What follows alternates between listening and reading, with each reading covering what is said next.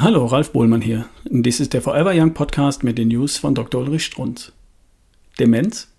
Der Zucker ist es. Klare Gebrauchsanleitungen, Richtlinien sind selten. Der Mensch liebt verschlungene Wege.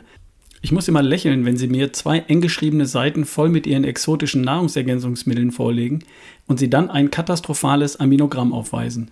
Hier geht es um eine Rangfolge der Wichtigkeit. Verstehen Sie? Da wird also soeben erstmals seit 20 Jahren in den USA wieder ein Arzneimittel zur Alzheimer-Behandlung gegen Demenz zugelassen. Nennt sich Aducanumab, soll Ablagerungen im Gehirn dieser Demenzkranken attackieren, nämlich Beta-Amyloid. Jedem Neurologen ist bewusst, dass man genau dies seit Jahrzehnten versucht, es bereits geschafft hat, diese Ablagerungen zu verringern oder zu beseitigen. Nur leider, die Demenz blieb unverändert. Dennoch dieses neue Präparat, Sie ahnen weshalb. Hier geht es um 84 Milliarden Dollar Umsatz. Ein bisschen Übersicht, ein bisschen System. Grundsätzlich gibt es zwei Arten von Demenz. Die vaskuläre, sprich Verkalkung, und die Alzheimer-Demenz, sprich AGEs. Hauptursache der beiden, unser liebster Freund der Zucker. Besonders Fructose, von Professor Lustig stets und wahrlich Gift genannt. Der weiß schon weshalb.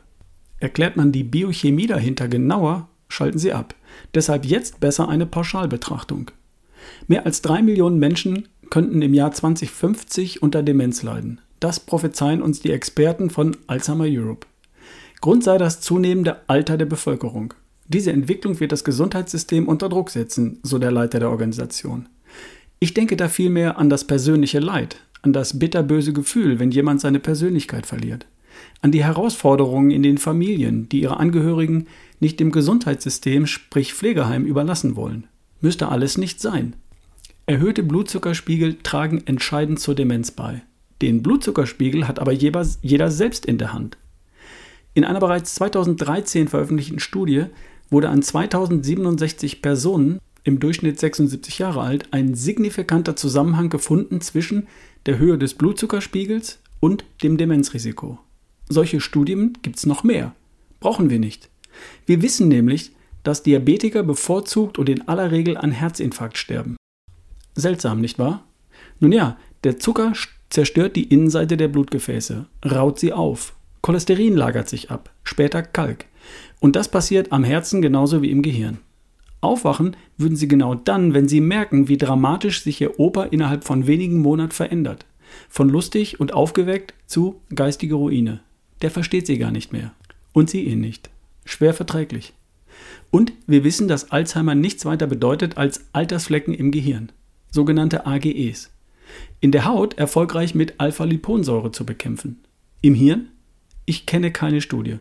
Ich weiß aber, dass 50% eines AGE-Moleküls aus Zucker besteht. Also strikt No Carb. Rechtzeitig. Vielleicht sollten Sie mit Ihren 82 Jährchen so langsam beginnen. Ohne Blutzuckerspitzen keine AGEs, kein Alzheimer. Das sind eindeutige Zahlen und Befunde. Wer No Carb für eine Modeerscheinung hält und den Verzicht auf Kohlenhydrate nur für Spitzensportler für sinnvoll erachtet, darf sich bitte nicht beschweren. Nicht in meiner Praxis. Da werde ich sehr deutlich. Auch wenn es in der Regel nichts mehr nützt. Mein Gegenüber versteht mich ja gar nicht. Also noch einmal ganz langsam und positiv formuliert. No Carb ist die Chance für geistige Fitness bis zum Tod. Das war eine News von Dr. Ulrich Strunz, vorgelesen von Ralf Bohlmann hier im Forever Young Podcast. Bis zum nächsten Mal.